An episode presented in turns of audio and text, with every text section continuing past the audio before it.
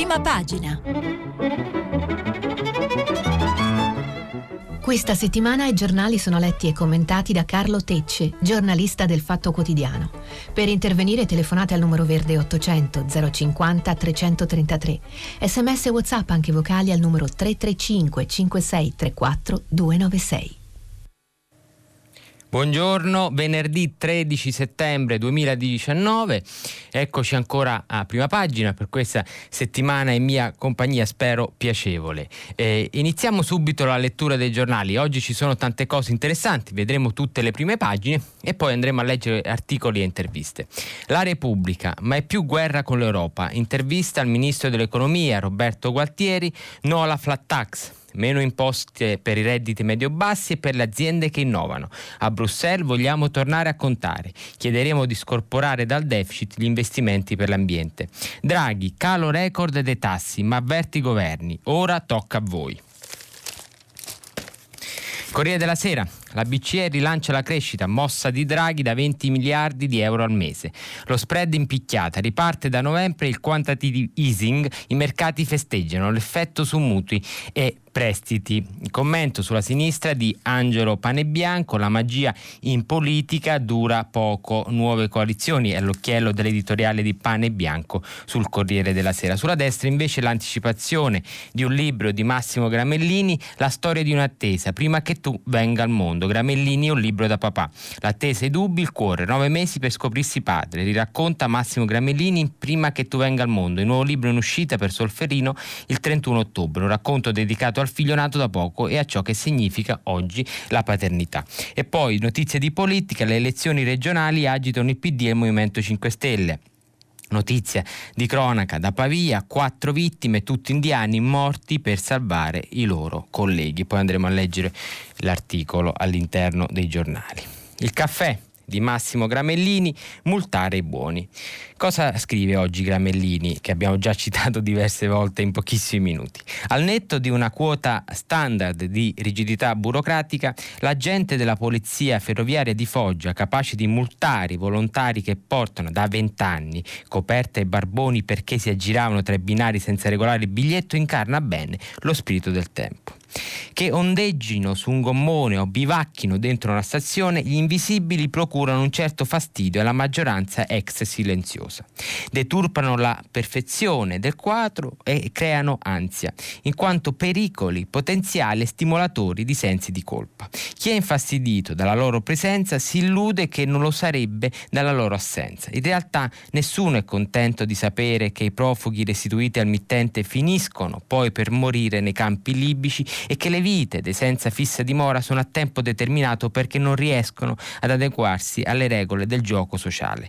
Semplicemente non ritiene che tocchi a lui occuparsene e vorrebbe che lo Stato gliele togliesse dal campo visivo per non essere costretto a pensarci. Invece non solo lo Stato è incapace di svolgere il suo ruolo di spazzino delle emozioni, ma consentendo ai privati di fare del bene finisce per far sentire peggio chi quel bene non lo fa. Perciò la scoperta di qualsiasi magagna che riguardi il pianeta dei volontari è sottolineata con tanta enfasi e accolta con tanto sollievo. A proposito di sollievo, mi consola la ragionevole certezza che le multe per eccesso di umanità verranno annullate o che alla peggio le pagherà Salvini. La Stampa, anche qui il piano di Draghi contro la crisi, chi può spenda, la notizia di Pavia che vi ho letto prima e poi un'altra notizia di cronaca, Ferrara, il mio ex vuole uccidermi, lui è libero, io sotto scorta, la donna vivo come un malato terminale. Anche qui la rubrica in prima pagina, il buongiorno di Mattia Feltri, sempre interessante come il caffè di Gramellini, tra l'altro si sono passati testimoni visto che, come ricorderete, Gramellini prima di passare al Corriere della Sera occupava lo spazio che oggi è di Mattia Feltri. Scrive Mattia Feltri, il Papa ha detto che il nuovo governo deve occuparsi dei giovani, deve essere senz'altro giusto perché non c'è governo che non sia stato spronato a occuparsene e non c'è governo che non se ne sia incaricato. I giovani sono una risorsa, sono il domani, sono un dono, eccetera. Il Presidente del Consiglio Giuseppe Conte nel discorso della fiducia ha pronunciato 11 volte la parola giovani, il futuro dei nostri giovani. I giovani sono la spinta propulsiva a partire dai nostri giovani e pertanto stavolta non si risparmierà uno sforzo per spianare la strada ai giovani. Sarà la volta buona, siccome, ha detto Conte, il governo più giovane della storia della Repubblica non può rinnegare se stesso, e infatti per conseguenza lì dentro qualche giovane si è già sistemato. I giovani possono dunque aspettare speranzosi, come abbiamo aspettato noi al nostro tempo. Aspettando siamo diventati adulti, alcuni perlomeno. Non tutti però ci siamo lasciati incantare dalla retorica. Ricordo un'assemblea di studenti, avrò avuto 16 anni, nella quale si rivendicavano i diritti dei giovani, gli spazi dei giovani, si diceva in continuazione noi giovani, finché si alzò un altrettanto giovane d'età, ma meno giovane di testa, e disse: sono stupidaggini, se un paese va bene o male per chiunque, giovani e no. Prima di essere congedato bruscamente dai suoi giovani coetanei, riuscì a leggere qualche frase pronunciata da Benedetto Croce a un incontro con i giovani di qualche decennio prima, e una mi parve la soluzione a tutti: i giovani hanno un solo dovere, invecchiare al più presto. Il Sole 24 Ore non poteva che aprire sull'ultima decisione di Draghi, visto che sta per terminare il suo mandato alla Banca Centrale Europea, quindi più liquidità senza limiti di tempo. E poi aeroporti, SEA muove su Orio al serio e studia l'acquisto di Sacbo. E poi ex Banca Italia, l'intervista a Salvatore Rossi, un'arma efficace contro l'economia sommersa, cioè la lotta al contante. Il Messaggero, crescita, Draghi scuote l'Unione Europea, anche qui notizie già vi ho letto. Poi una fotonotizia, D'Annunzio torna a Trieste ma i croati vogliono cacciarlo, nel centenario di Fiume la statua divide, ed è stata ieri inaugurata a Trieste.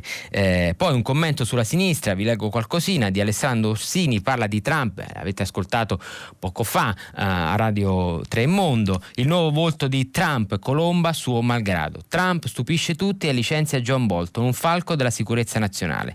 La campagna elettorale di Trump ai primi giorni della sua presidenza avevano lasciato presagire 4 anni di guerra. Quasi 3 anni dopo il suo insediamento alla Casa Bianca, Trump sembra più un pompiere che un incendiario. Avendo inaugurato la sua politica estera con il bombardamento di Damasco, un bombardamento volutamente senza vittime, si temeva un'operazione analoga contro l'Iran. Almeno finora i timori sono stati fugati. Trump ha sempre cercato di evitare uno scontro militare, anche quando i falchi da cui è circondato, tra cui sauditi e israeliani, lo spingevano verso un tragico declivio. Ha dichiarato di non avere alcuna intenzione di abbattersi in picchiata su Teheran. Tutti ricordano le parole di fuoco che Trump rivolgeva alla Corea del Nord. Gli sviluppi sono noti. Trump ha voluto incontrare Kim Jong-un a Singapore il 18 giugno 2018, con cui continua a sognare un trattato di pace. Nonostante gli affronti e le umiliazioni che Kim gli infligge quasi quotidianamente, Trump continua a tendergli la mano. La situazione si è addirittura capovolta. Kim minaccia e Trump lo blandisce. Il Messaggero, per leggervi anche i problemi della mobilità, dei trasporti a Roma, cronache di Roma, metro A e B 65, scale mobili ancora rotte. Il Foglio,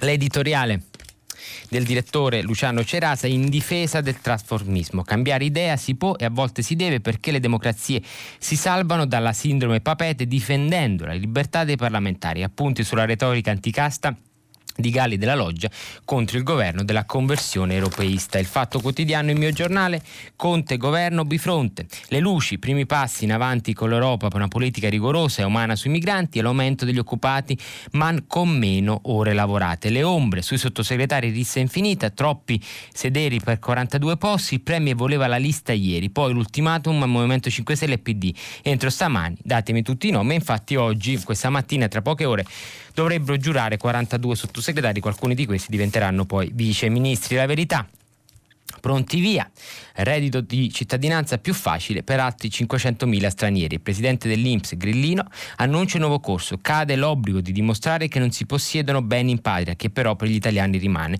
e si abbassa a 5 anni il tempo di permanenza per ottenere gli assegni. Le scuole riaprono ed è subito caos vaccini, i bimbi non in regola non potrebbero entrare negli asili, per le scuole dell'obbligo previste sanzioni che nessuno sa come irrogare. Intanto la Sicilia appalta la sanità alla Lombardia, noi non siamo capaci. Articoli a pagine 8 e 9 di Maddalena Guiotto e Alessia Pedrielli sulla Verità di Maurizio Belpietro.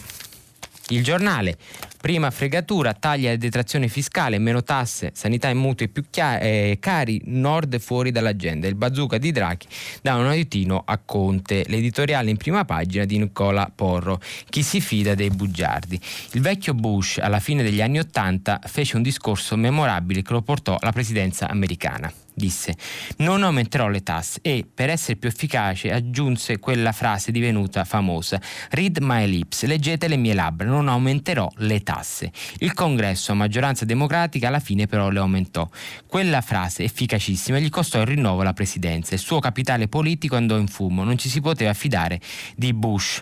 Più che promettere qualcosa che non poteva realizzare, che è tipico di molti politici, Bush promise di non fare ciò che poi fu costretto a fare. In questi giorni siamo sommersi dalle dichiarazioni del segretario del PD Zingaretti, che prometteva ai suoi iscritti di non allearsi con Grillo. Più o meno la medesima posizione tenuta da Renzi, e dall'altra parte c'è solo l'imbarazzo della scelta tra le dichiarazioni grilline di non fare alcuna alleanza con il partito definito di Bibbiano. Non solo oggi governano insieme, ma, come ormai si capisce bene, cercheranno di farlo anche nelle regioni rosse in cui tra poco si vota. Anche loro, PD e Movimento 5 Stelle, hanno dunque promesso di non fare ciò che poi hanno fatto. È molto diverso dal tic della Prima Repubblica, democristiano verrebbe da dire, dove tutto era possibile perché poco veniva esplicitamente escluso. In questo caso i politici non hanno perso una verginità che in pochi attribuiscono loro, ma una cosa ben più pesante: la loro credibilità. Andiamo al dunque. In molti temiamo che la nuova maggioranza giallorossa possa adottare una tassazione patrimoniale, la versione light della Confindustria sui prelievi bancomat, una versione temuta da Confedilizia sugli immobili, una versione tosta sul patrimonio dei cosiddetti più ricchi. Ci sono state numerose smentite da parte degli esponenti del PD e dei grillini, ma chi di noi è disposto davvero a crederci se una contingenza e il gigantesco errore tattico di Salvini li hanno portati sullo stesso banco con chi giurava non si sarebbero mai frequentati alleati? Si può davvero essere così sciocchi da credere che al primo deficit di cassa o supposta emergenza non metteranno le mani nei nostri conti correnti? In tanti osservatori che non si scandalizzano dalla rivolta politica, figuratevi un po' quanto si scandalizzerebbero dalla retromarcia fiscale. Non credete alle loro labbra. Il Mattino. L'ultima scossa di Draghi, e poi Comune e Napoli, la guerra del San Paolo dagli spogliatoi al contratto mai firmato. Cassazione, schiaffa De Magistris, nessun complotto, la sentenza definitiva su Why Not conferma la soluzione degli imputati indagati dall'ex PM, oggi sindaco di Napoli. Libero. Tornano i migranti e la Lega ricresce. Sono bastati pochi giorni di governo giallorosso per riportare Salvini sopra il 33%. Italiani terrorizzati dalla linea dei Dem per i porti aperti. Senza Matteo, sbarchi triplicati a settembre. Aiuto capitano, ricompari presto, ferma l'invasione, e l'editoriale di Vittorio Feltri. Il Manifesto: si muove l'Unione Europea ma la nave resta ferma, si parla della Ocean Viking. La coda del drago invece con foto di Mario Draghi, 20 miliardi al mese da novembre senza scadente. Alla vigilia dell'addio alla BCE e dell'arrivo di Lagarde, Mario Draghi ricarica il bazooka, in onda di euro le banche, l'appello ai governi europei a fare investimenti in economia reale. Il Tempo: a Roma prendi la metro e rischi la vita. Avviso shock dei giudici sulle scale mobili delle stazioni, indecente la loro manutenzione, gradini riparati con graffette, occultati gli incidenti, chiusa l'inchiesta, raffica di indagati. Franceschini si offre a Grillo pure nelle regioni, e questo è il commento dell'intervista che ieri vi abbiamo letto su Repubblica. Franceschini proponeva al Movimento 5 Stelle di fare un'alleanza anche nelle regioni. Altra alleanza su Avvenire, alleanza educativa. Francesco: il Papa lancia un patto globale per formare i giovani a un nuovo umanesimo, una casa comune che crei pace, giustizia, accoglienza e dialogo tra le religioni. Il Papa promuove un evento mondiale per il 14 maggio 2020. L'Osservatore Romano, anche qui, per ricostruire il patto educativo globale, Papa Francesco convoca un grande incontro. E poi Il Dubbio: intesa Bonafede e Orlando, il nuovo ma anche ex nel governo gialloverde ministro della giustizia Orlando e l'ex ministro della giustizia Bonafede e Orlando ex ministro della giustizia con Gentiloni, sì ai processi più rapidi. Italia Oggi, Google, 1 miliardo al fisco francese, un tribunale parigino condanna il motore di ricerca a versare 500 milioni di euro. La società decide di mettere in regola tutti i suoi conti pagando altri 465 milioni. E venerdì, giorno anche di settimanali, abbiamo 7 del Corriere della Sera, storie di donne felici in una famiglia allargata con Elena Pende, Stefania Sandrelli e Amanda Sandrelli. Internazionale, Alexandria Ocasio-Cortez e Greta Thunberg hanno un piano. La più giovane deputata degli Stati Uniti, adolescente svedese che ha dato vita al movimento degli studenti per il clima, dialogano per la prima volta e raccontano la loro lotta contro il riscaldamento globale. E poi il venerdì ve la do io, Hollywood, ancora uno e poi basta, cinema, sono anziano, farò teatro. Quentin Tarantino si racconta in esclusiva con il venerdì e ci parla del suo penultimo film, indovinate ambientato dove? Left, la riscossa del sud, le falsità leghiste sul meridione puntano a giustificare la secessione dei ricchi, invece il sud è un fecondo e innovativo laboratorio politico, sociale, ambientale e culturale. È il momento di aprire una nuova questione meridionale, storie e idee dall'Italia che resiste e di giovani che ritornano. Scaliamo la pila dei giornali e andiamo a Repubblica per leggere l'attesissima intervista del ministro dell'economia Gualtieri, il suo primo intervento pubblico sui quotidiani. Pagine 2 e 3, vediamo se riusciamo a leggere abbastanza perché è molto lunga. Il titolo è: via dal deficit gli investimenti verdi, in 3 anni tasse ridotte, l'IVA non salirà, quota 100 resta fino a scadenza, il reddito confermato ma può migliorare. Loro erano il governo della flat tax, dei mini bot, noi degli asili nido. E allora inizia a parlare Gualtieri, intervista su Repubblica di Alberto D'Argenio. Gli scontri continui con l'Europa, i proclami sui social e le assenze ai tavoli negoziali sono finiti. Si apre una fase nuova in Italia, un'Europa noi intendiamo esserne protagonisti. Fino a un mese fa si discuteva di flat tax, mini bot e procedura di infrazione. Oggi i temi sono investimenti verdi, lavoro e asili nido. Se c'è un palazzo nel quale si avverte oggi forte cambiamento rispetto al primo governo Conte e alle tentazioni anti-euro della Lega, è la sede del Tesoro. Quell'epoca si chiude, sordisce il ministro dell'economia Roberto Gualtieri, che appena una settimana fa ha lasciato Bruxelles per trasformarsi da influente eurodeputato in ministro che deve gestire il secondo debito pubblico più alto dell'eurozona, con questa promessa: dobbiamo riportarlo su un percorso di riduzione e per farlo è fondamentale rafforzare il contrasto all'evasione fiscale anche grazie alla tecnologia, così come è opportuno battersi per politiche europee per la crescita. Gualtieri spiega che nella manovra di ottobre non verranno cancellati né quota 100, cara Salvini, né reddito cittadinanza. La priorità resta disinnescare le clausole sull'IVA, spiega poco prima di salire sull'aereo per Helsinki, dove oggi e domani sordirà come ministro l'Eurogruppo e l'Ecofine con i colleghi dell'Unione. Prima domanda: da 11 anni al Tesoro non approdava un ministro politico, quale impronta darà al Ministero e all'azione del governo? Voglio concorrere a realizzare il programma di governo per mettere il Paese sulla strada della crescita e dell'occupazione, della sostenibilità ambientale e della coesione sociale. Inoltre mi impegnerò affinché l'Italia riprenda a esercitare da protagonista il suo ruolo di Paese fondatore in Europa. Lei ha preso la tessera della FIGC, chiede l'intervistatore, nel 1985. Come si rispecchierà nelle politiche economiche questa lunga militanza in quello che oggi è il Partito Democratico? Il discorso del premio Giuseppe Conte, risponde il ministro, contiene importanti richiami alla Costituzione nei quali chi viene da una storia come la mia si riconosce pienamente. Il programma del nuovo governo presenta forti segni di cambiamento che cercheremo di realizzare con impegno triennale. Vogliamo superare la stagione degli 0,1 con una visione che si concentrerà su investimenti, lavoro, uguaglianza, ambiente, giovani e donne.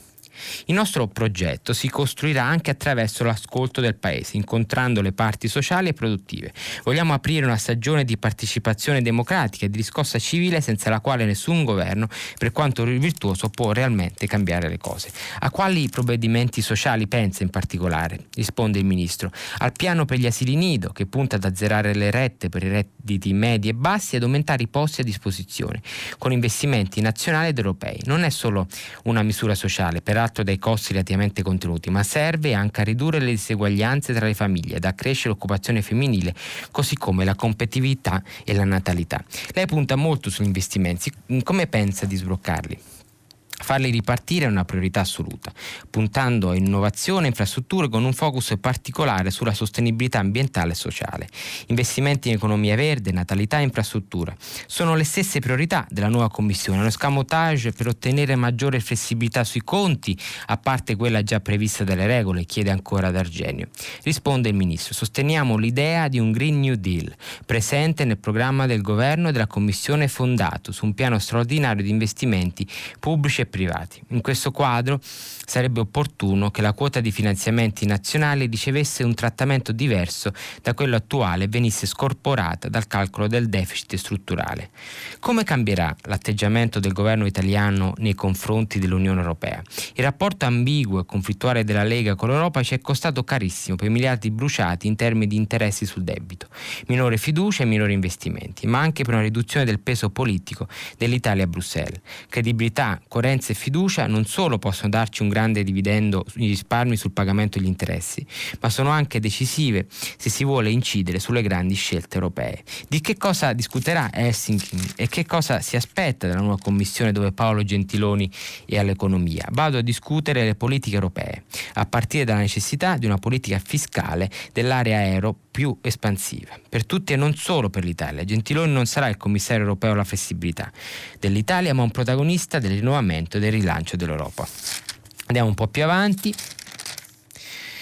Come valuta il taglio dei tassi appena annunciato a Mario Draghi? Ancora una volta Draghi ha mostrato una straordinaria capacità di assumere le decisioni necessarie al momento giusto. Passiamo alle domande un po' più dirette. Annullerete l'aumento dell'IVA? Questo è l'impegno del governo. Quanto valgono i risparmi di quota 100 e reddito cittadinanza sul 2020 che potrebbero ridurre il conto per sterilizzare l'IVA? Ci stiamo lavorando, ne abbiamo ancora i numeri definitivi. Partiamo da quanto ereditato dal governo precedente con l'obiettivo principale di bloccare l'aumento di 23 miliardi di IVA. Lo farete già con la manovra di ottobre?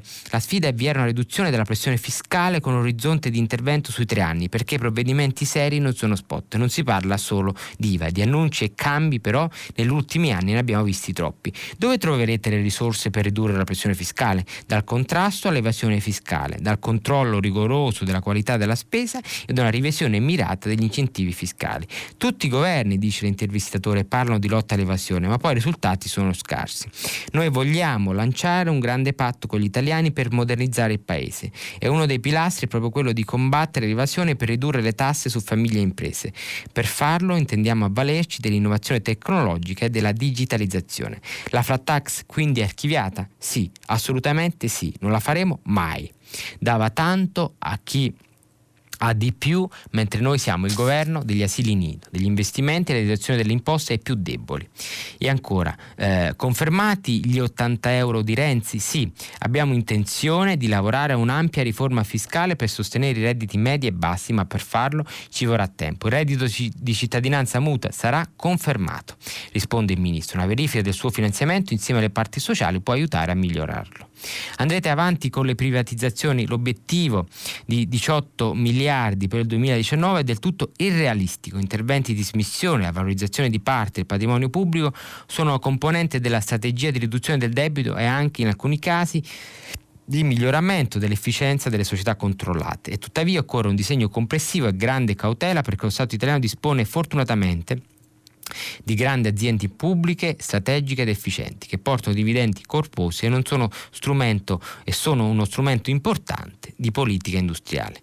Ci sarà una patrimoniale? Chiede ancora, lo esclude. Poi alla fine all'Italia resta il piano con l'ingresso del Tesoro e la partnership di Ferrovie dello Stato? Risponde il Ministro: i commissari di Alitalia hanno individuato le controparti per una partnership strategica e industriale, ma dobbiamo superare l'ottica del salvataggio. Il Ministro delle Finanze parteciperà a livello di capitale al rilancio previsto dal piano attualmente allo studio della compagnia, che dovrà però essere un modello industriale sostenibile per un paese che vive anche di esportazioni e di turismo. In pagina 4 c'è l'approfondimento su quella che è stata l'iniziativa, una delle ultime iniziative del presidente uscente della BCE Mario Draghi, e poi si riprende a parlare di politica. Abbiamo il tema dell'accordo alle regionali lanciato ieri da Franceschini. E allora, alle regionali col PD, dai 5 Stelle una frenata, ma pochi chiudono.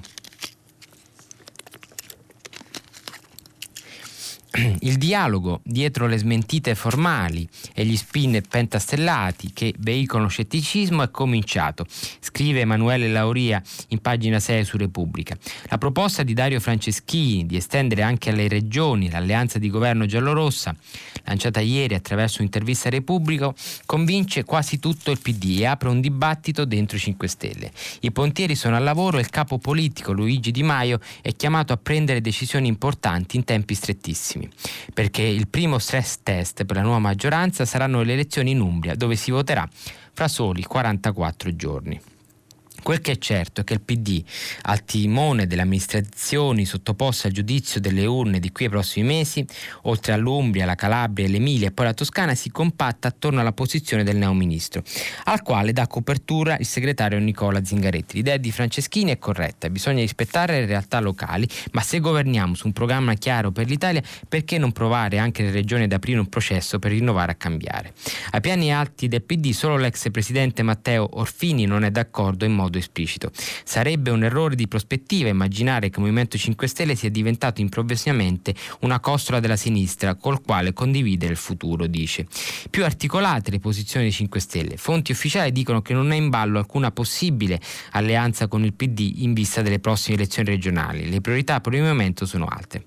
Ma un parlamentare vicino a Roberto Fico, quale Luigi Gallo, presidente della Commissione Cultura della Camera, fa un'evidente apertura. Serve un'alternativa alla peggiore destra che avanza in tutte le regioni, e sul territorio ci sono rilevanti voci del movimento che suggeriscono un confronto con il PD, da Roberta Lombardi all'eurodeputato siciliano Ignazio Corrao. Non so se subito, ma questa alleanza si può fare, a patto che il PD rinnovi profondamente la sua classe dirigente. Proprio qui sulla destra abbiamo l'intervista a Roberta Lombardi. E poi una notizia, trasporto e politica, di Marco Mensurati in pagina 13. Una notizia importante, un'esclusiva che ha dell'incredibile. Sostanzialmente, per bloccare la riforma dello sport, il presidente del CONI italiano Malagò ha chiesto al CIO, al Comitato Internazionale Olimpico, di punire l'Italia. E dunque il titolo è proprio questo: i giochi proibiti di Malagò, lettera al CIO, punite l'Italia. Due note segrete per fermare la riforma dello sport, suggerendo la possibile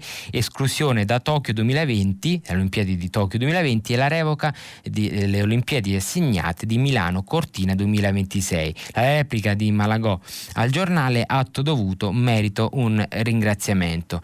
Qual era il motivo di reazione di Malagò? La riforma dello sport. E ci spiega Repubblica di cosa si tratta. Cos'è la riforma dello sport? Con la legge di bilancio 2019 il governo ha trasformato la vecchia CONI Servizi in Sport e Salute, una società per azioni controllata al 100% dal Ministero dell'Economia e delle Finanze, che gestisce al posto del CONI, quindi di Malagò, i 428 milioni destinati dal governo allo sport, al CONI soltanto 40 milioni. Ad agosto il Senato ha approvato in via definitiva la legge con i termini della riforma dello sport. Chi ha voluto la riforma? Gli ex sottosegretari alla Presidenza del Consiglio Giancarlo Giorgetti e Simone Valente. La D di Sport Salute è Rocco Sabelli, ex amministratore delegato anche di Alitalia.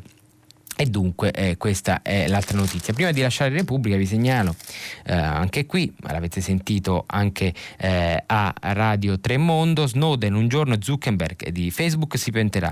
L'uomo che ha svelato il controllo di massa, bisogna rendere internet di nuovo libero. Un'intervista esclusiva di Repubblica con la firma di Roberto Saviano. E andiamo sul Corriere della Sera. Prima leggiamo qualche riga dell'editoriale di Angelo Panebianco.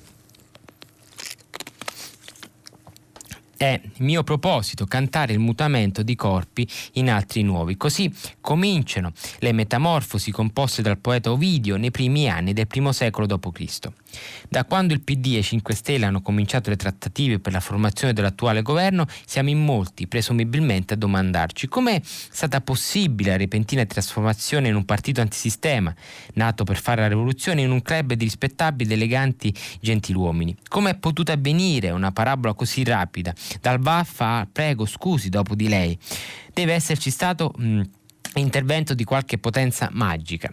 Nel Medioevo i sudditi attribuivano virtù taumaturgiche ai re. È noto che qualcosa di simile pensavano del Partito Comunista Italiano alcuni dei suoi più acritici seguaci nel corso del Novecento, ma non ci si immaginava che qualcuno potesse trasferire anche sui suoi eredi quelle supposte qualità. Nel periodo delle tante chiacchiere di libertà, quello che nei salotti televisivi sempre accompagna le crisi del governo, si è sentito persino gente sfidare coraggiosamente ridicolo, definendo i 5 Stelle un partito di centro.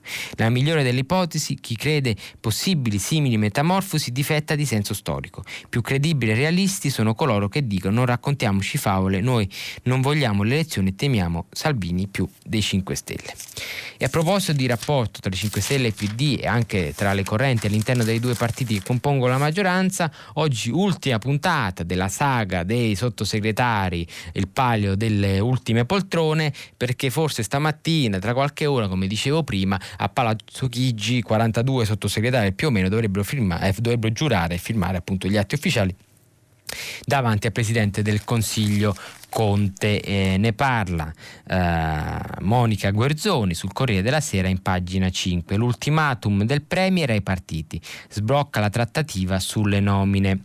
Ci è voluto l'energico ultimatum del Premier per stoppare la roulette delle nomine e convocare per le 9.30 di oggi il Consiglio dei Ministri, che dovrà dare via libera, scrive Guerzoni in pagina 5 del Corriere della Sera. Salvo colpi di scena prima di pranzo e più tardi in serata, quando Giuseppe Conte sarà tornato dalle zone terremotate, i 43 sottosegretari potranno indossare l'abito nuovo e salire a Palazzo Chigi per il giuramento. Stufo di polemiche, accelerazioni e frenate dovute alle tensioni tra PD e M5S all'interno dei due partiti, Conte ha ammonito i capi delegazione Di Maio e Franceschini. Capisco le difficoltà, ma dobbiamo chiudere e metterci subito a lavorare, ha bacchettato il capo dell'esecutivo. Non possiamo bloccare i ministeri in apertura della sessione di bilancio. Il tempo per trattare, litigare e limare è scaduto, ha avvertito Conte. E Franceschini ha fatto notare a Di Maio quanto dannosi siano gli anatemi di Salvini contro i giallorossi che si scannano per le poltrone. Giornata da infarto per candidati aspiranti. Prima la fumata nera con il Consiglio dei Ministri delle 15.30 che si apre e si chiude senza lista, poi la notizia di uno slittamento a martedì causa scontro su telecomunicazioni e energia editoria. In serata, dopo un vertice con Di Maio, Franceschini, Fraccaro e Spadafora, la fumata quasi bianca che sarebbe stata suggellata in notturno da una telefonata tra Zingaretti e il capo dei 5 Stelle. Laura Castelli tornerà in via 20 settembre come vice del ministro economia Roberto Gualtieri, mentre Stefano Buffagni sarà sottosegretario e Antonio Misiani vice ministro PD.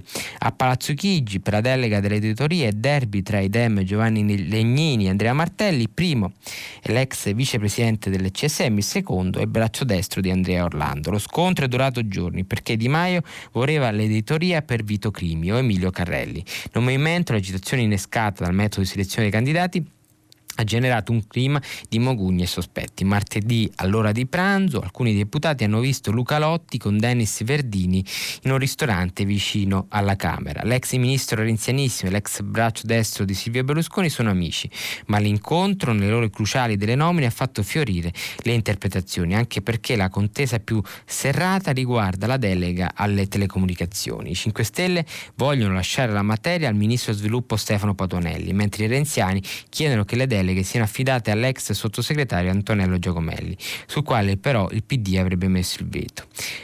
Si parla di telecomunicazioni perché il tema è sempre Berlusconi, no, in Italia, anche se ormai la TV è abbastanza superata e non è soltanto centrale, è l'unica centrale, l'unico mezzo di comunicazione e di intrattenimento, dico io. Renzi ha chiesto a Franceschini 6 incarichi, la versione del Nazareno, ma ne avrà al massimo 3 perché i 6 posti della minoranza non può averli tutti Renzi. A remare contro ci si è messo anche Alessandro Di Battista, che su Rete 4 ha insistito sul tema. Renzi non è cambiato, non si è convertito. Nonostante gli strali dell'ex deputati, alcuni renziani sembrano blindati. Lele Fiano, che andrà all'interno, Roberto Kociancic, che sperava di soffiare riforme al sottosegretario Fraccaro, e Anna Scani. La mancata ministra dell'istruzione sembra avviata verso il ruolo di vice, ma adesso il tantan parlamentare insinua che il suo nome, per via della riforma della buona scuola, non sia gradito a presidi e docenti. Così Ascani verrebbe dirottata ai beni culturali, lasciando all'istruzione Simona Malpezzi, eccetera, eccetera, eccetera. Allora, restiamo ancora un attimo sul Corriere della Sera per parlare di Di Maio, l'altro palazzo di Di Maio, un caso, le ripetute riunioni con i suoi e la Farnesina, tra gli alleati il timore che agisca come faceva Salvini. La Farnesina al centro della scena, Luigi Di Maio cambia la geografia del potere a Roma e sposta l'attenzione sulla sede del Ministero degli Affari Esteri, suo nuovo dicastero. Già 2 riunioni ufficiali in pochi giorni, un crescente interesse, al punto che fonti pentastellate sottolineano come dipendenti del Ministero abbiano apprezzato il ritrovato interesse verso la sede degli esteri. Summit che però diventano un caso, al punto che tra gli alleati qualcuno mormora: speriamo non faccia come Salvini. Intanto si inizia a parlare dell'altro palazzo, oltre a Chigi, per marcare un segno distintivo, un nuovo centro di potere che getta un'ombra su Giuseppe Conte. Una visione però che 5 Stelle provano a sminuire, a dare una lettura organizzata degli incontri. Non abbiamo sedi operative. Prima Di Maio era vicepremio e ministro dello sviluppo economico, quindi le riunioni in qualità di capo politico del movimento si svolgevano in quelle sedi. Ora, con la nuova squadra di governo e le attuali nomine, il luogo dell'incontro è questo. Noi non abbiamo sedi di partito e c'è chi precisa anche che la Farnesina è il luogo più consono per potersi creare accordi internazionali rispetto ai dicasteri in cui era operativo Di Maio nel periodo del governo gialloverde.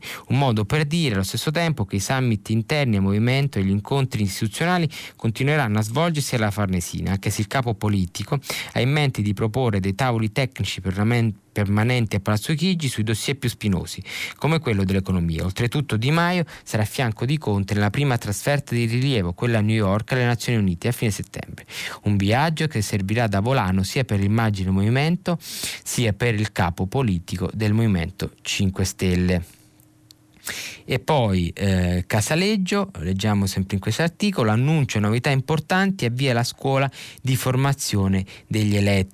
Parallelamente a Roma si sono ritrovati ieri 4 soci dell'associazione Rousseau: Davide Casaleggio, Max Bugani, Pietro Dettore, Rica Sabatini, e hanno preannunciato grandi novità per la prossima settimana. Domani lanceranno Open Comune, una vera e propria scuola per formare e supportare i nostri portavoce o futuri portavoce comunali, spiegano i soci.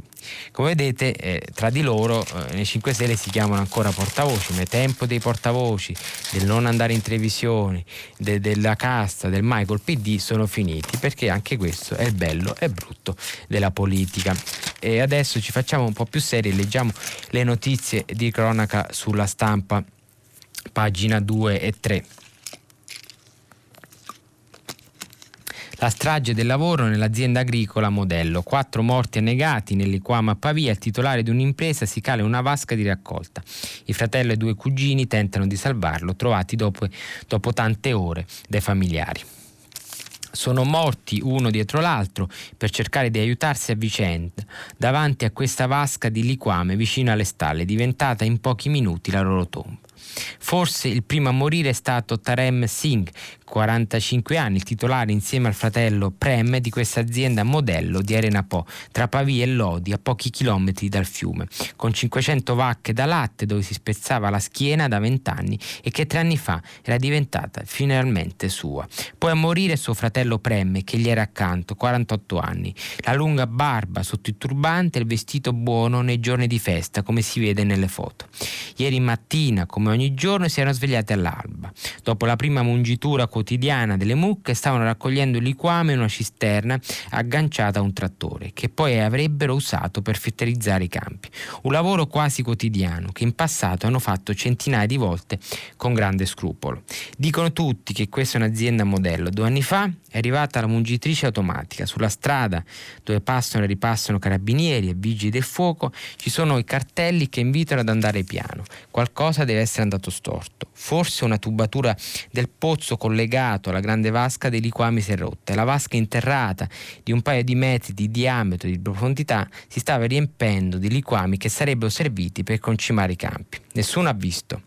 Non ci sono i testimoni, ma secondo una prima ricostruzione dei fatti Tarsem è entrato nella vasca per cercare di riparare la tubatura, per i miasmi è svenuto.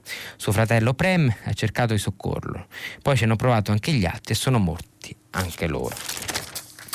E restiamo sulla stampa. Vi segnaliamo che la Germania è in panne, torniamo a parlare di economia. Banche e auto adesso sono un peso. Gli istituti di credito sono pieni di sofferenze e il Dieselgate zavorra dell'industria. L'attivo del bilancio statale peggiora la congiuntura, ma nessuno osa sottoccarlo. L'analisi è di Mario De Aglio sulla stampa in pagina 7. Ve lo leggo perché anche questo potrebbe essere un tema da affrontare nel filo diretto assieme a tutti quanti gli altri che vi ho illustrato, dall'intervista al ministro dell'economia ai fatti di cronaca di Pavia. Mario De Aglio, il nuovo aeroporto di Berlino proprio non sembra tedesco, assomiglia a uno dei quei tanti progetti infrastrutturali italiani che non si realizzano mai. Un misto di ritardi, un decennio, errori di progettazioni, scandali, rivalità regionali. I ritardi del resto non riguardano solo quest'opera pubblica, ma anche le ferrovie, dove i treni a lunga percorrenza sono noti per la scarsa puntualità. E l'Italia non è la sola linea aerea a collezionare risultati negativi. La Lufthansa ha fatto registrare nella prima metà del 2019 una perdita di 116 milioni di euro contro un utile di 713 milioni nello stesso periodo dell'anno scorso. L'elenco potrebbe continuare e l'emissione di liquidità decisa ieri dalla BCE non è fatta per salvare l'Italia, è fatta invece per salvare la Germania e con essa l'intero sistema economico europeo, di cui la Germania rappresenta il centro tecnologico e operativo al quale l'Italia è fortemente agganciata. Una volta tanto i cattivi non siamo noi e non è un caso che negli ultimi mesi, mentre sull'Italia piovevano rimproveri largamente giustificati della Francia e dei paesi nordici, i tedeschi stavano quasi sempre zitti. Che cos'è dunque che non funziona in Germania, il paese della tranquillità sociale legata all'avanguardia tecnologica? I punti dolenti dell'economia reale sono almeno 5. Al primo posto occorre mettere le banche. Quando negli anni 90 la globalizzazione portò all'apertura del grande mercato finanziario mondiale, il sistema bancario tedesco si trovò con moltissimi soldi e poca esperienza, e quei soldi spesso li investì male, caricandosi dei famosi titoli americani subprime, che perso gran parte del loro valore e che ancora adesso turbano i sonni di molti banchieri tedeschi. L'elenco continua con l'industria dell'auto, i cui primati facevano invidia a tutti, specie per quanto riguarda i motori diesel, prodotti in varianti sempre più efficienti e meno inquinanti. Purtroppo alcuni dei test dell'inquinamento risultarono truccati con un apposito software, con la nota sequenza di indagini e multe astronomiche, soprattutto negli Stati Uniti. Puntando sul diesel, i tedeschi avevano posto in seconda linea i motori elettrici e ibridi, per cui si sono trovati in difficoltà sui mercati mondiali. I risultati della rincorsa cominceranno a tradursi in vendite solo tra 1-2 anni. Al terzo punto compare quello che può essere un autentico grave infortunio industriale. La tedesca Bayer, colosso mondiale della chimica, nel 2016 acquistò l'americana Monsanto per la bellezza di circa 60 miliardi di euro. Circa 2 anni più tardi, un tribunale americano accertò che un prodotto della Monsanto era cancerogeno, aprendo la strada alla prospettiva di miliardi di dollari di danni da pagare. L'episodio sembra ormai superato, il carico sui bilanci e sugli investimenti del gruppo probabilmente non ancora. Da queste storie bancarie e industriali passiamo ai grandi flussi commerciali della globalizzazione. La crescita tedesca è stata realizzata per la generale eccellenza dei prodotti riconosciuti in tutto il mondo, ed è stata la guerra dei dazi iniziata dal presidente Trump a rallentare, sia pure indirettamente, la corsa tedesca e poi ora a mandarla in negativo. La Cina vende meno agli Stati Uniti, il suo principale mercato, e imprese e famiglie cinesi hanno meno soldi per acquistare i prodotti europei, il che potrebbe mettere a rischio redditi e posti di lavoro, non solo tedeschi ma anche tra l'altro italiani, in quanto moltissime imprese italiane sono fornitrici apprezzate dell'industria tedesca. Così arriviamo all'ultimo punto dolente, che agli italiani sembra impossibile. In Germania il deficit PIL non esiste, il che significa che lo Stato tedesco, forse l'unico nell'Unione Europea, oltre ai Paesi Bassi, spende meno di quanto incassa. In un certo senso questa anomalia dà ragione a quanti considerano che la Germania andrebbe punita, come si vengono puniti i paesi che accumulano troppo deficit. Abbiamo sforato di qualche secondo, ma l'articolo di De Aglio è davvero interessantissimo. Dopo una breve pausa vi aspetto come sempre per filo diretto. Grazie. Ancora buongiorno da Prima Pagina, siamo pronti per il filo diretto. Vi ricordo che stiamo pubblicando i vostri messaggi anche vocali sul sito di Radio 3. E allora, pronto? Buongiorno, mi chiamo Giancarlo, telefono da Casina, provincia di Reggio Emilia. Buongiorno a lei. Sì, l'argomento che volevo affrontare con lei è la strage, perché ormai bisogna chiamarla strage, dei morti sul lavoro. Sì. Non più tardi di 3 settimane fa sono morte 2 persone nello stesso identico modo di cui sono morti ieri 4 operai, 2 titolari e 2 operai nell'azienda agricola lì in provincia di Pavia. Sì. È una strage annunciata. Qualcuno bisognerà che cominci a chiedersi come mai in Italia, con 32 milioni di persone che lavorano, abbiamo più di 800-850 morti tutti gli anni sul lavoro. In Germania, che hanno 58 milioni di persone che lavorano, quindi il doppio quasi di noi, hanno la metà degli infortuni sul lavoro. Come mai? Come mai? Cioè, siamo un popolo disgraziato, bisogna dirlo, no? Non facciamo prevenzione. Allora, io prima dicevo... Bisognerà che un magistrato si svegli un mattino e cominci ad incriminare per mancata attuazione dei piani di prevenzione dal Ministro della Salute in giù. Bisognerà che lo faccia, perché qua cosa aspettiamo? Le dico solo una cosa. Prego. I veterinari hanno in mano tutti gli elenchi delle aziende agricole con allevamenti di animali, quindi quelli sono luoghi dove ci sono cisterne per il contenimento dei liquami, come in quell'azienda di Pavia dove sono morti. Si convocano le persone che lavorano in questo settore e gli si fa un mazzo tanto, come si dice, gli si dice guardate che questi sono lavori potenzialmente pericolosi per la vita dell'uomo, non ci vuole tanto, non si spende un solo centesimo. Cioè, ma ripeto, siamo un paese disgraziato, è inutile che stiamo qua a piangere e poi dopo domani ricapitiamo, poi vedrà che fra un po', cioè, la media in Italia sono 20 di minimo, 20 morti tutti gli anni, morti in luoghi confinati, silos, cisterne e quant'altro. Ma che cosa ci vuole, dico io, che cosa ci vuole? Lascio a lei il commento. Ah, ha ragione, ho poco da aggiungere, anche perché i suoi dati sono chiari e poi le cronache sono evidenti. È una tragedia, fa bene a chiamarla così, che continua da anni, che anche questi casi che si ripetono, anche per similitudini. La prevenzione è tutto, lo vediamo che non c'è, dai cantieri anche pubblici, nelle strade, alle aziende private. Posso soltanto con convinzione associarmi al suo appello. Passiamo a un'altra telefonata. Pronto? Pronto, buongiorno, io mi chiamo Matteo, telefono da Genova. Senta, mi sarebbe piaciuto che nei programmi di Conte fosse affrontato anche questo grave problema dell'università. Qualche tempo fa la stampa di Torino aveva fatto un'indagine per cui risulterebbe che in Italia ci sono centinaia di professori a contratto che vengono sfruttati, mal pagati. A Genova pare per esempio che alla facoltà di scienze politiche su 60 docenti una quarantina sono giovani a contratti che vengono arruolati con delle modalità che non sono conosciuti e questi dati vengono spesso tenuti nascosti. Questo chiaramente favorisce il fatto che questi giovani migliori, appena trovano delle opportunità in università stranieri dove vengono pagati 10 volte di più, scappano. Noi importiamo manodopera ed esportiamo cervelli. Io per esempio ho conosciuto una professoressa che insegnava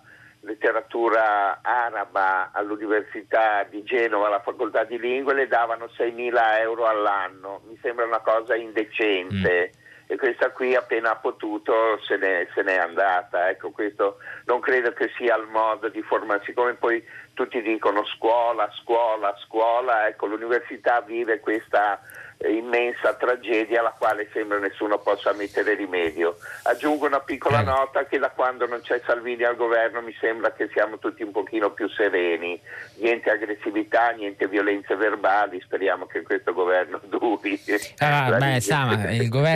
Il governo, la ringrazio, è ancora luna di miele, solitamente le cose vanno bene e, l'ho detto anche in questi giorni, questo è un governo, almeno l'ambizione di essere, di centrosinistra, l'altro è un governo, non lo so, populista, sovranista.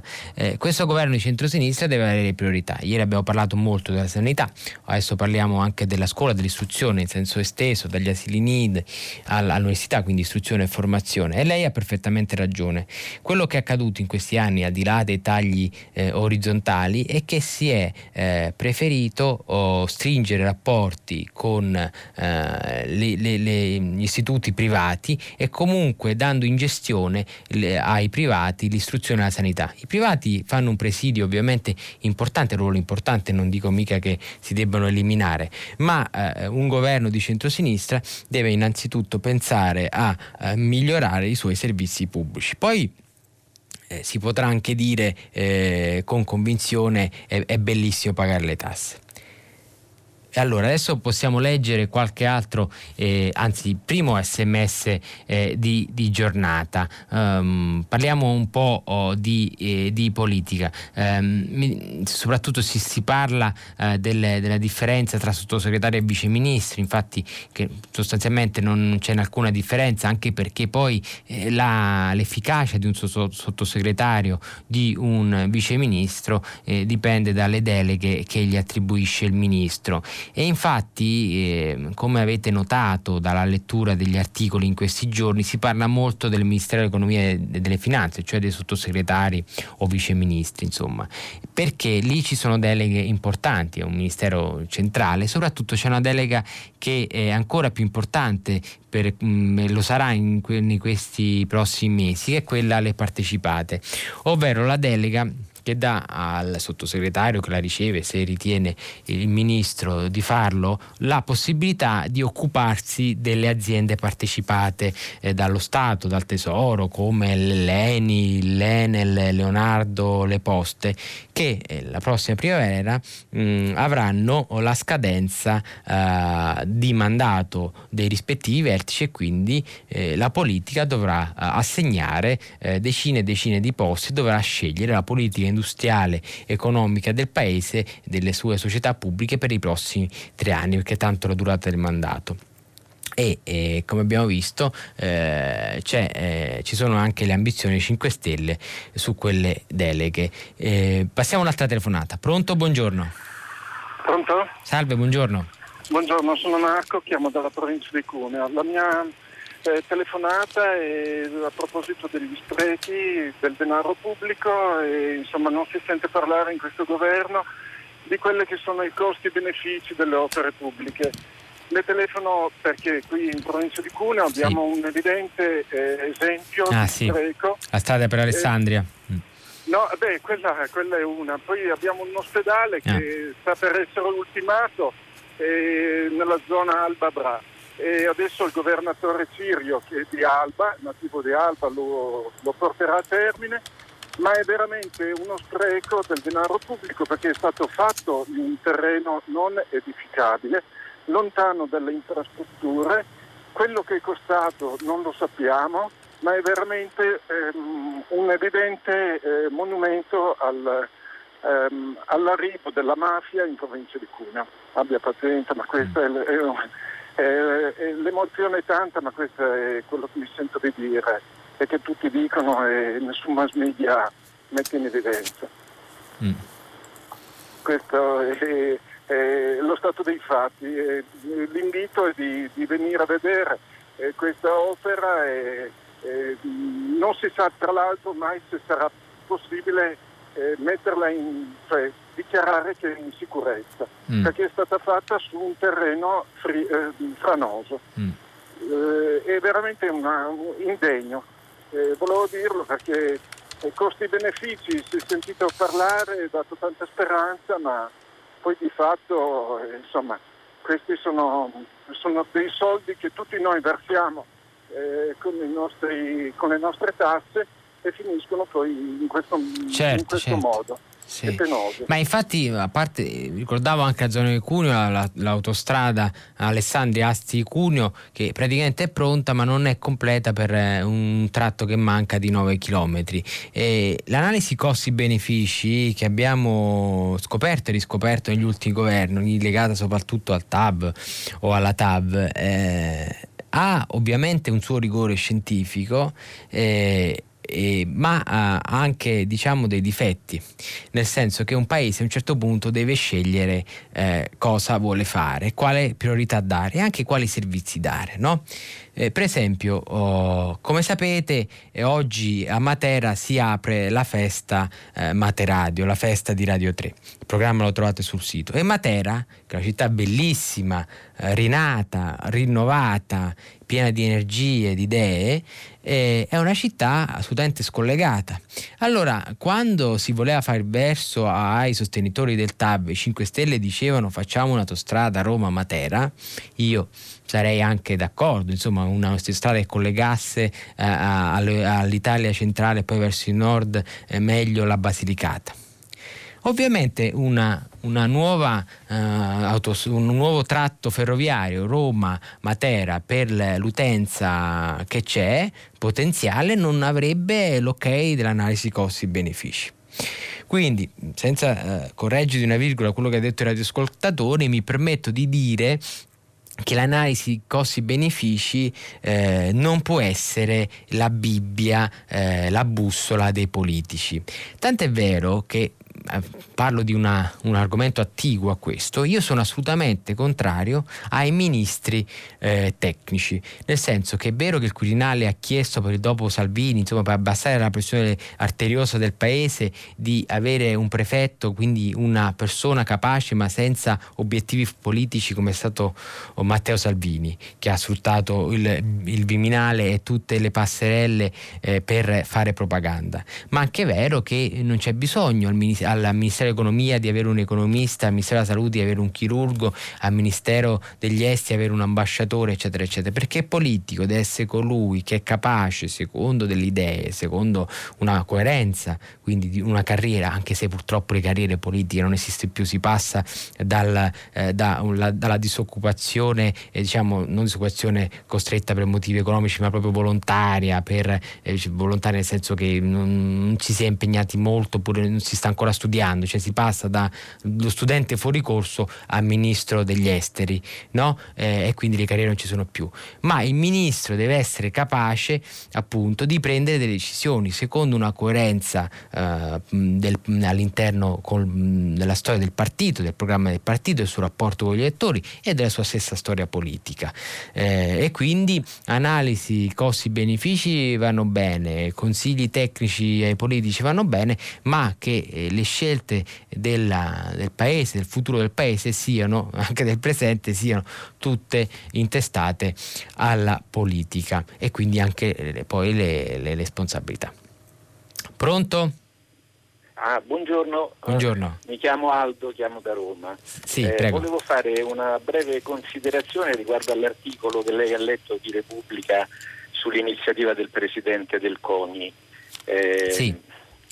Siccome io ho lavorato professionalmente per tantissimi anni nel mondo dello sport, mi sento di dire che la riforma Lampo, perché sì, è stata una delle più veloci in assoluto che ha fatto il governo precedente, sì, voluta dal sottosegretario Giorgetti, è una riforma che tende esclusivamente ad asservire in maniera definitiva il mondo dello sport alla politica. Cioè, nel momento in cui si dice che tutti i contributi alle federazioni sportive, quindi i contributi allo sport di base, allo sport di vertice, alle Olimpiadi, transitano dal Ministero dell'Economia, significa dire che il governo di turno poi esercita un controllo. Si lede l'autonomia dello sport. Si lede, perché non è tanto una parola d'ordine, perché le posso dire che il vecchio sistema di contributi si basava su parametri in larga parte oggettivi, cioè medaglie, successi, tesserati, attività, ed era bene o male approvato dall'intero mondo dello sport, cioè dal Consiglio nazionale. Oggi, e l'abbiamo già visto, se tutto passa in mano a un ministro c'è subito un velocissimo riallineamento dei presidenti di federazione in direzione di quel ministro, perché sarà lui, e tra l'altro mi chiedo sulla base di quali parametri, diciamo, professionali, a distribuire una cosa che sono più o meno circa 200 milioni di euro. Noi sappiamo che con i milioni e milioni di tesserati lo sport è diventato un bacino di aggregazione di massa ormai superiore a tutte le organizzazioni politiche e sindacali.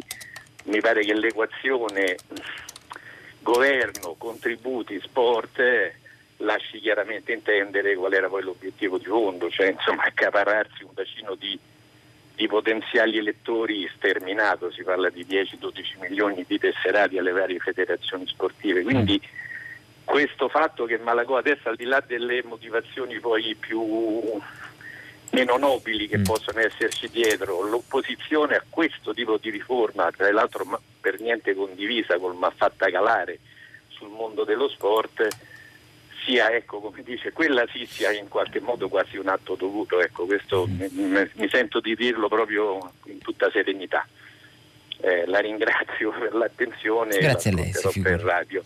Ecco, allora in linea di principio lei ha ragione, però tutto si può dire tranne che Giovanni Malagò non abbia un sostrato politico, e soprattutto nelle sue due campagne elettorali, la prima che fu più difficile, dove si affermò con un paio di voti di vantaggio rispetto al suo rivale, non fu una campagna elettorale mossa anche attraverso i partiti politici. E perché? Perché i vertici dello sport, dalla Federnuoto in giù, stavo cercando un elenco perché una volta l'ho fatto per il mio giornale, per il Fatto Quotidiano, tra ex e nuovi, ci sono tanti politici che sono al vertice delle federazioni sportive, che poi sono quelle che compongono il CONI, e sono stati anche tanti politici che sono stati al CONI e via dicendo, le porte girevoli ci sono anche lì, e quindi se questo fosse il problema non ci sarebbe questo problema. In realtà quello che la riforma dello sport che ha sottratto a Malagò, perché di Malagò si parla in questa circostanza, la titolarità sulla gestione dei fondi, è stata una scelta politica, su questo ha ragione, è una scelta politica, una scelta di ambienti politici, della Lega, di Giorgetti e dei 5 Stelle che hanno diciamo riferimenti diversi rispetto a quelli di Malagò. Vedrete che con questo nuovo governo Malagò sarà molto più sereno, perché ha rapporti migliori col PD. A questo punto toccherà ai 5 Stelle capire se vogliono rinnegarsi anche su questo rispetto a quello che li ha divisi dal PD oppure no, e il tema dello sport, la riforma dello sport, sarà uno di quelli più infuocati. 8:21, passiamo a un'altra telefonata. Pronto? Buongiorno, sono Carmelo e la chiamo dalla provincia di Lecce. Buongiorno, bella allora, la provincia di Lecce. Bellissimo, grazie. Allora, il problema è questo. Tanti anni fa io me ne andai, che avevo 16 anni, me ne andai dalla provincia di Lecce e andai a Torino. Sì, trovai lavoro. Come tanti. Come tantissimi. E per anni, che noi poi durante il periodo delle vacanze tornavamo al paesello per rinfrescarci in mare o per trovare parenti abbandonati, okay? Al ritorno delle nostre vacanze una grandissima lettera cubitale scritta Bossi per Maritù stanno tornando, era riferito a noi terroncelli che tornavamo in fabbrica a lavorare e diciamo ad aiutare il nord, diciamo ad arricchirsi, ad evolversi, a dare frutto a una nazione che ne aveva bisogno, ma più che altro noi guadagnavamo da vivere. Ora, quando sento dire da alcuni miei compaesani Gran Capitano, fermali,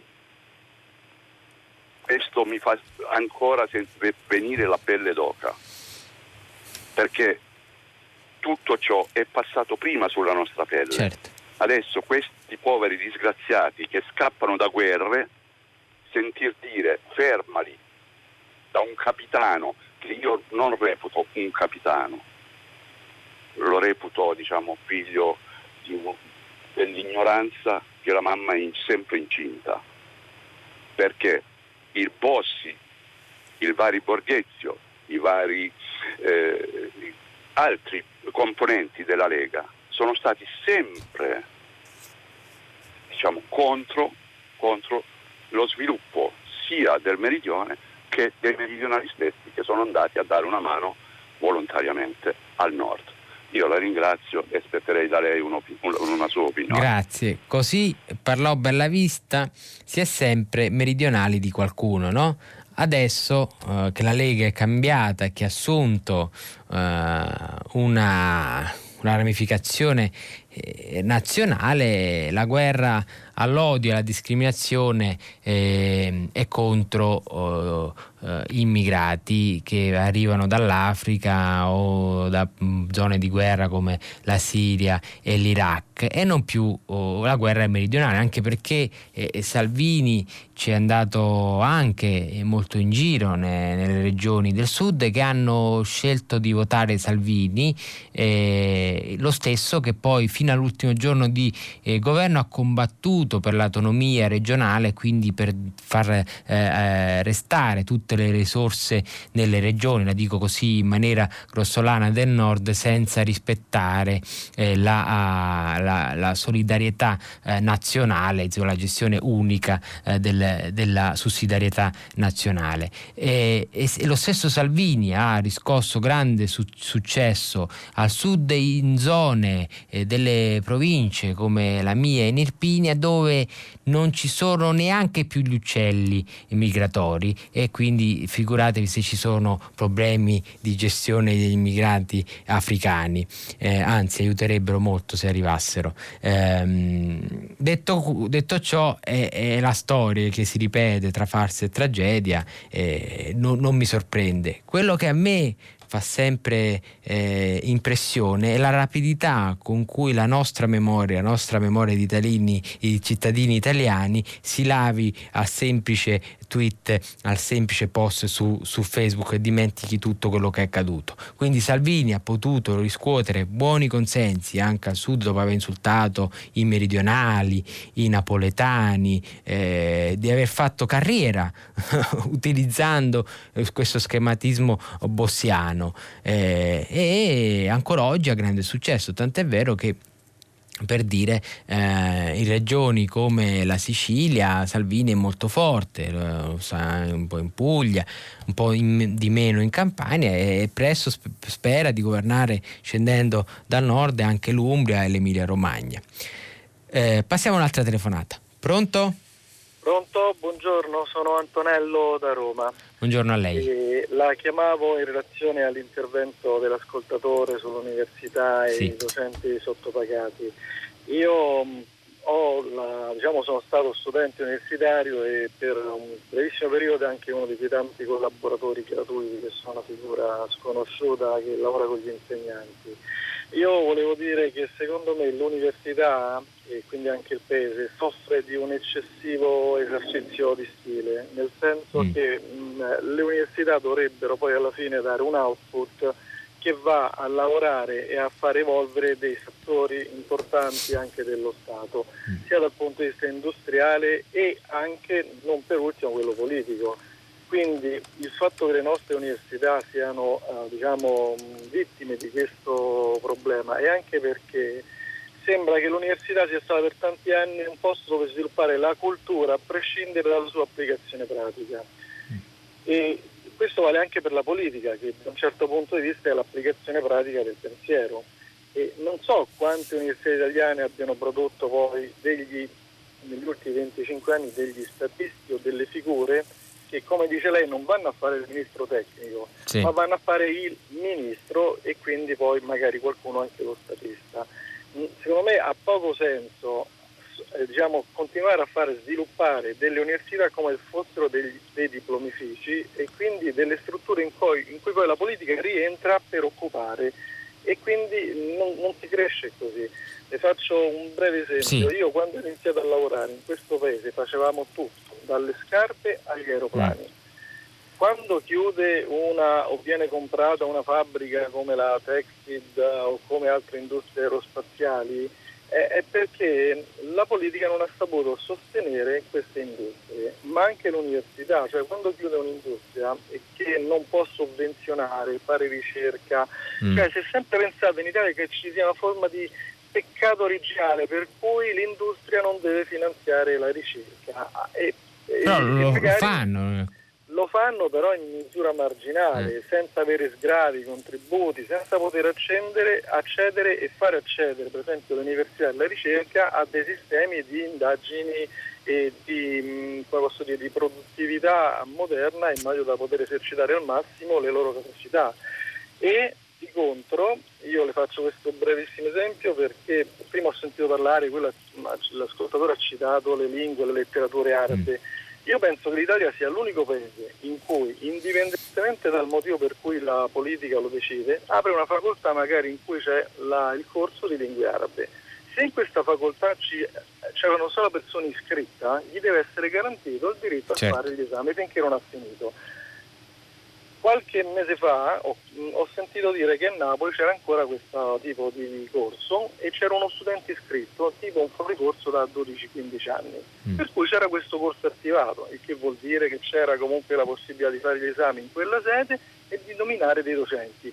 Lei capisce che per nominare un docente che deve fare un corso a una persona che magari è fuori corso, quanto pensa che l'assegno di carta... è bizzarro, non conoscevo questa storia, ma è bizzarro. Cioè, capisce qual è l'assurdità? Cioè, e qual è la sua proposta, visto che lei è molto... La mia proposta è che l'università dovrebbe essere finalizzata a far sì che questo paese diventi migliore in tempi certi. In tempi certi vuol dire che se la politica sostiene delle linee di sviluppo, faccio l'esempio, lei citava... Però io non vedrei bene l'università come una rola di un punto, un luogo di addestramento solo di lavoratori, no? No, perché quello volevo dire, addestrando i lavoratori, tra questi ci sono quelli che io chiamo i lavoratori della politica, cioè gente che pensa su una scala temporale che non è di una legge. Mi permette che poi la politica deve condividere, no? Parliamo del diritto amministrativo di Roma 3, no? Dove insegnano grandi tipo abbiamo Zoppini, se non sbaglio, Napolitano, il figlio Giulio e tanti altri, o la famosa scuola di Cassese,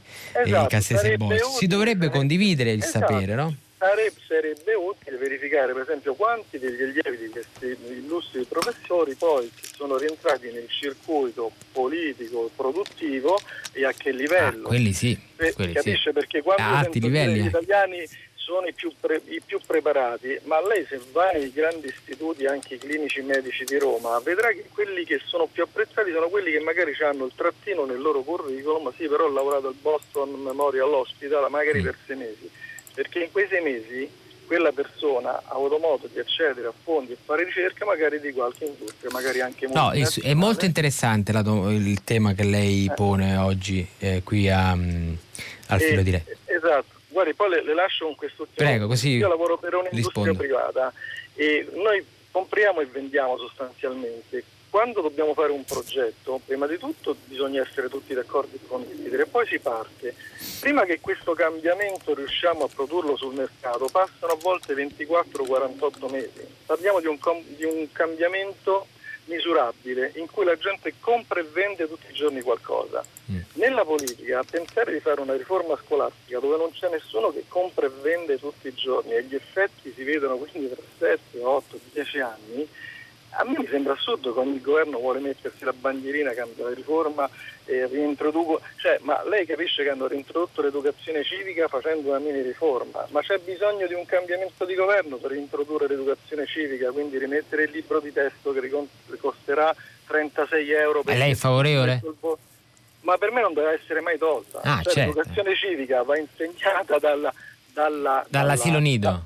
No, dalla casa, perché io ripeto sempre la stessa cosa in modo provocatorio, ma ovviamente i miei figli devono avere sempre più cuore e rispetto di me che del professore, perché inizia da dentro casa l'educazione civica e poi prosegue a scuola, perché a scuola ti spiego la Costituzione, ma dentro casa ti imparo le regole. Ok, le rispondo, se no diventa un talk show. Grazie a lei. No, il tema è molto interessante perché io penso che l'università italiana sia ancora straordinarie, tant'è che vengono qui sempre a pescare le migliori menti per portarle all'estero, ed è un dato di fatto, non è un luogo comune. Detto questo, è chiaro che ci deve essere piena connessione tra la politica e l'università, ovviamente lasciando massima libertà all'università, che non deve essere politicizzata, e anche rispetto a quello che è lo sviluppo e lo studio del paese, nel senso studiare, fare attività invernali in un'isola della Grecia è complicato, no? è un po' inadatto. Detto questo, io non tendo all'università che fabbrica soltanto dei lavoratori, no? Che dato una prevista esigenza di ingegneri ci siano incentivi a iscriversi tutti a ingegneria. E dunque che ci sia la libertà rispetto alle attitudini di tutti gli studenti, e che questo poi serva a creare buona, positiva tensione sociale. L'ho detto anche ieri, nel senso che a me i paesi troppo tranquilli, troppo mosci non mi piacciono. I paesi dove il lavoratore, poi magari non siete d'accordo, mi accuserete di questo, esce di casa la mattina alle 8, va a lavorare, torna a casa e non sa quello che succede, non si interessa di quello che succede, non prova sentimenti verso quello che succede, non va in piazza a manifestare, non fa attività politica, non fa attività associativa, non fa volontariato, insomma non fa niente per gli altri. Non mi piace, è un paese da cui rifuggo. E dunque io spero che la pluralità dell'università italiana sia sempre mantenuta e sostenuta, avendo i posti giusti, avendo il personale ben retribuito, eccetera, tendendo a un sogno di tutti noi. Però veramente faccio i complimenti al radioascoltatore per il tema che ha posto, perché è molto interessante, magari lo approfondiremo anche domani. Come sempre mi prendo 24 ore di riflessione. Passiamo un'altra telefonata. Pronto? Pronto, buongiorno, sono Paola, chiamo da Alessandria. Mi richiamo non a questa telefonata con cui in parte ero d'accordo, sì, ma a quella ancora precedente, che parlava, diciamo così, tra virgolette, della questione meridionale, sì, imputando la gran parte delle problematiche, diciamo, del meridione a una politica leghista. Io sono molto lontano dall'essere leghista e festeggio il fatto che Salvini non sia al governo attualmente, ma ritengo che molta colpa della questione meridionale, dei problemi del meridione, invece sia proprio imputabile alla classe politica che ha governato il meridione, sì, e che non ha non mi sembra la soluzione quella proposta da Conte di una banca che mi richiama molto così la cassa del mezzogiorno, e che non mi sembra che abbia negli anni risolto il problema. Ci vorrebbe una classe politica illuminata, diversa, non corrotta, che abbia dei progetti, soprattutto al sud. Cioè non mi piace che posso nominare qualsiasi, diciamo così, presidente di regione del sud. Ho sentito anche De Luca parlare recentemente anche delle autonomie regionali, che imputino ad altri i problemi che sono sul loro territorio. Ci deve essere una collaborazione, ma bisogna partire prima di tutto dal territorio. E poi le volevo fare un appunto a lei, sì, cioè una visione limitata degli studenti di ingegneria, mi scusi, cambiando argomento. Oh Madonna, ho fatto un riferimento così che mi è venuto in mente, non ce l'ho con gli studenti di ingegneria. No, ma ho un figlio che non solo lui, che fa ingegneria, che scrive di cinema e legge tutti i giorni il giornale, glielo voglio dire, sì, anche sì, gli ingegneri. No, ma non c'era nessuna guardi, lo dicono. No, ma voglio dire che non c'è una discrepanza, cioè sono le persone, come diceva giustamente l'ascoltatore precedente, anche l'educazione civica la fa la famiglia. E con questo chiudo, perché non voglio portare... ma no, viva gli ingegneri, ma io... è la prima cosa che mi è venuta in mente, non avendo, diciamo, la disponibilità di tutti gli atenei italiani sott'occhio così, oppure la prima cosa che mi è venuta in mente, ho detto, nel senso che l'università non deve soltanto rispondere alle esigenze di un mercato e lasciare che ci sia una libera scelta. Puoi parlare di ingegneri come dei medici o di qualsiasi altra professione benemerita. Era proprio, no, so che poi alla fine quando si dice una parola subito si scatena l'incendio, ma la mia era proprio un semplice riferimento pensato così all'impronta. Passiamo alla telefonata. Pronto? Sì, buongiorno Leonardo, mi chiamo da Roma. Sì, prego. Sempre su questo tema della competenza nei politici, sì, cioè quanto sia necessario che un politico sia competente magari sull'argomento che deve, di cui deve occuparsi, ad esempio in un ministero. Ma capisco che nella democrazia è impossibile richiedere dei titoli di studio particolari, sebbene io sia normalmente a favore di tutti i governi tecnici piuttosto che dei governi politici, ma questa è un'altra questione.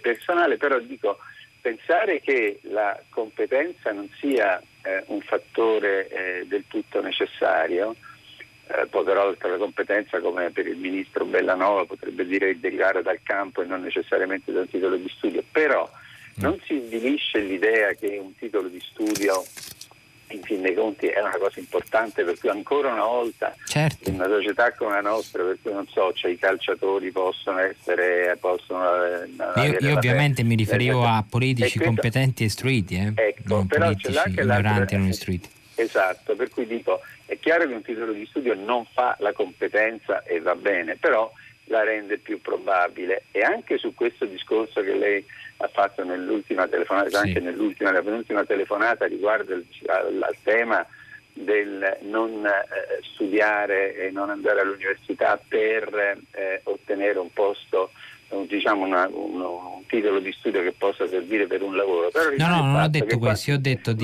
dare la possibilità a tutti di scegliere.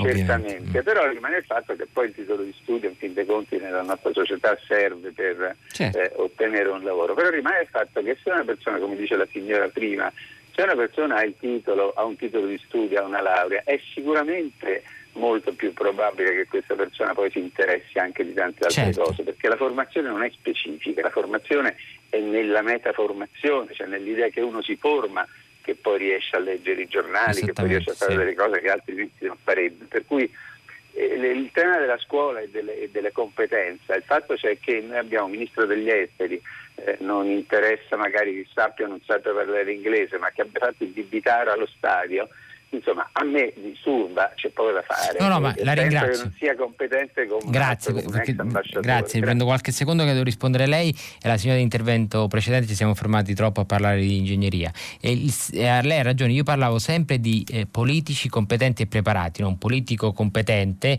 che insomma abbia gli strumenti per fare il ministro degli esteri lo può fare. Ci sono dei dubbi su Di Maio, oggettivamente il politico lo sa fare, vediamo se sa fare anche il ministro degli esteri. Riguardo a quello che diceva la signora, le colpe del malgoverno del Sud ovviamente che ricadono sugli esponenti politici del Sud degli anni scorsi, o anche di questi anni, non è che è responsabilità della Lega Nord che poi al Sud non ha mai governato, ma ha governato con Berlusconi nel governo nazionale.